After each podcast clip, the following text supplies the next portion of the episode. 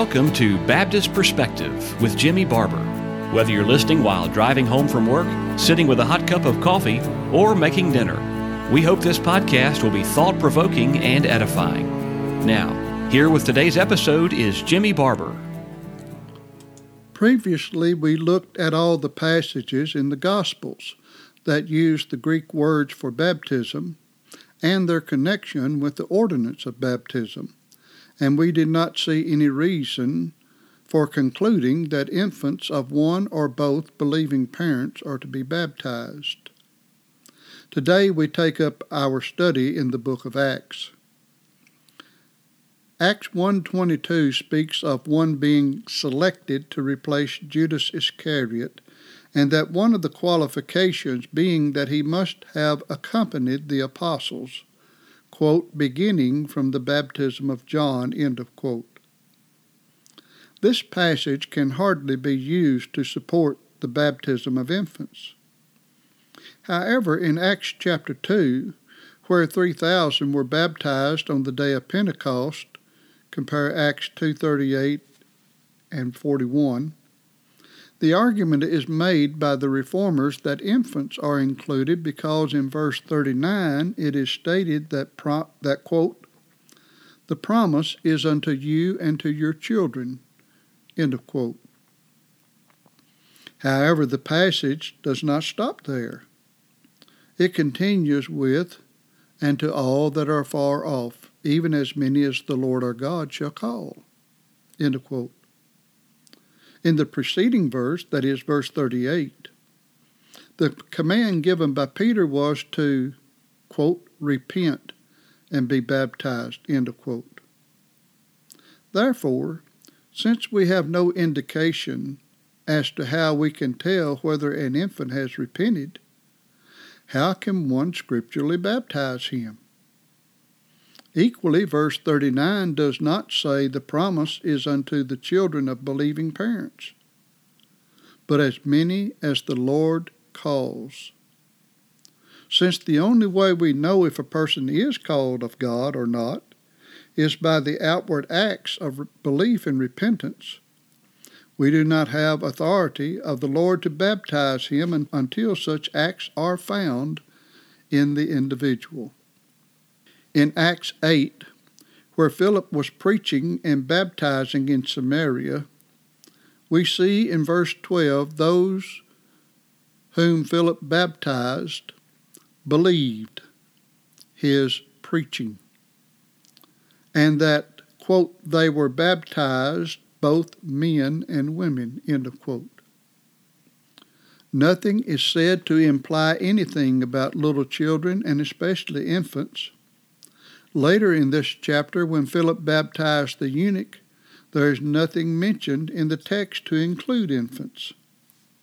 The same can be said for Acts 9:18, where Ananias baptized Saul or Paul.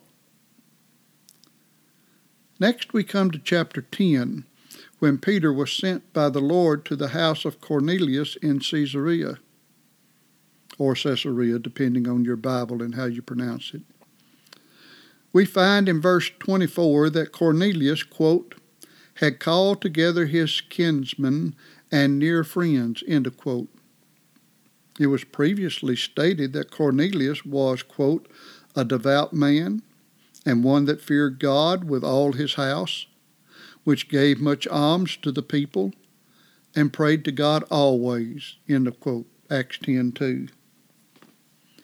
In other words, Cornelius had fruits of repentance and feared God, as well as, quote, all his house, end of quote.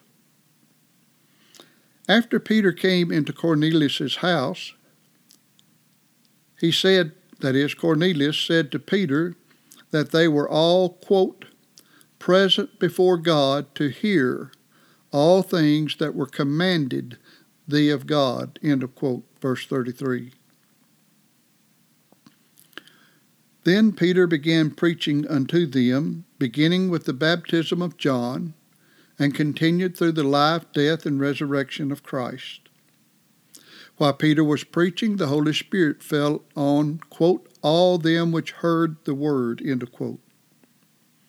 Afterwards, Peter commanded them to be baptized, verse 48.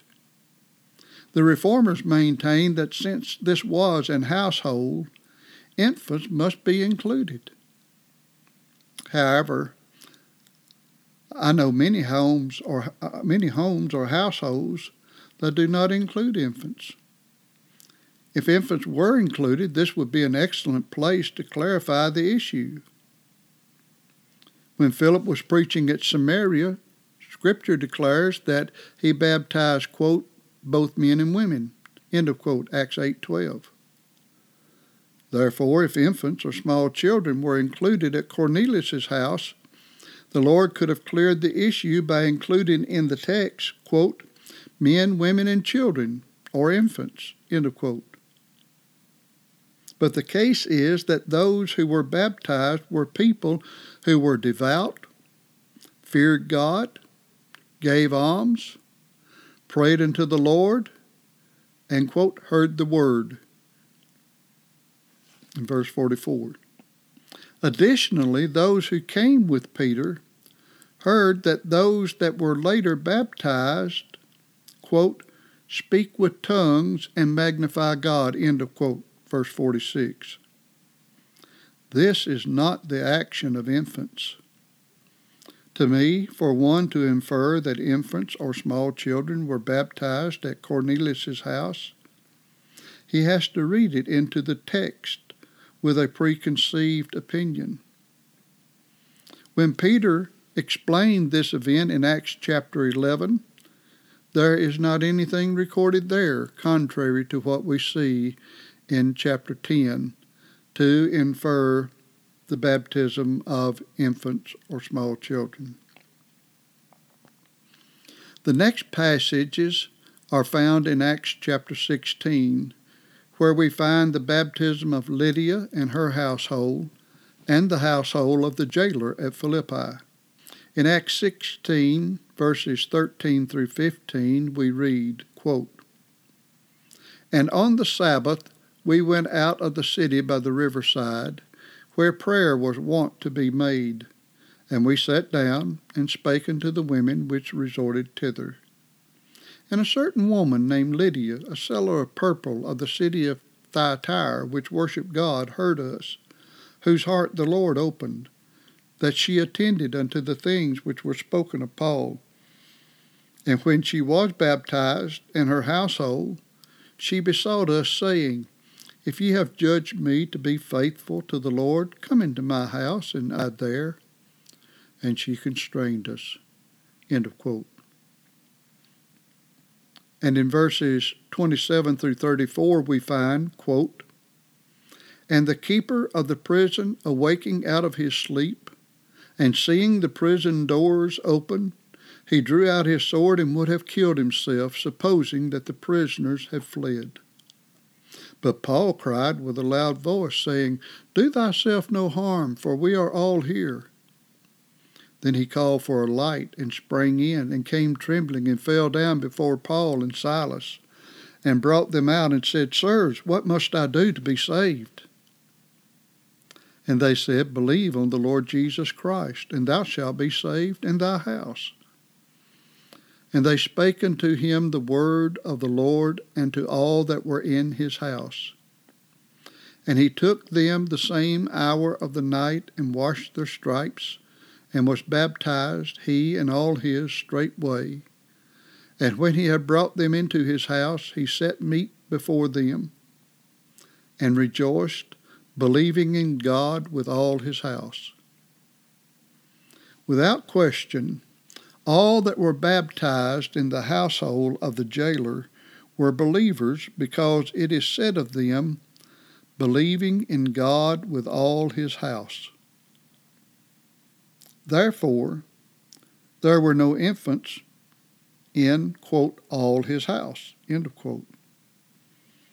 Those who, as for the household of Lydia, there is no indication that she was married.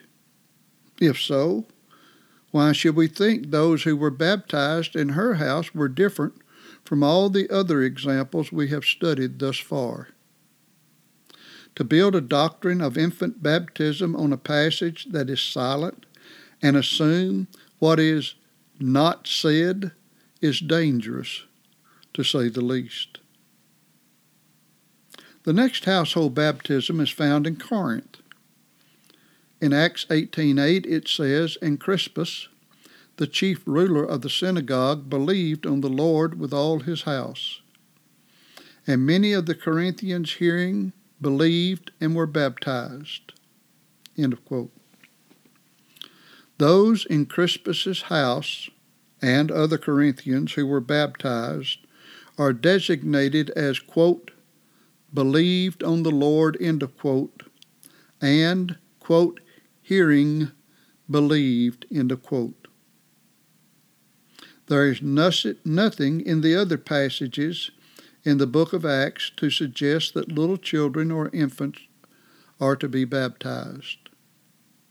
Therefore, the book of Acts, which is the history of the New Testament believers, gives us much information as to the beliefs and practices of that time, and it does not support the baptism of infants of believing parents.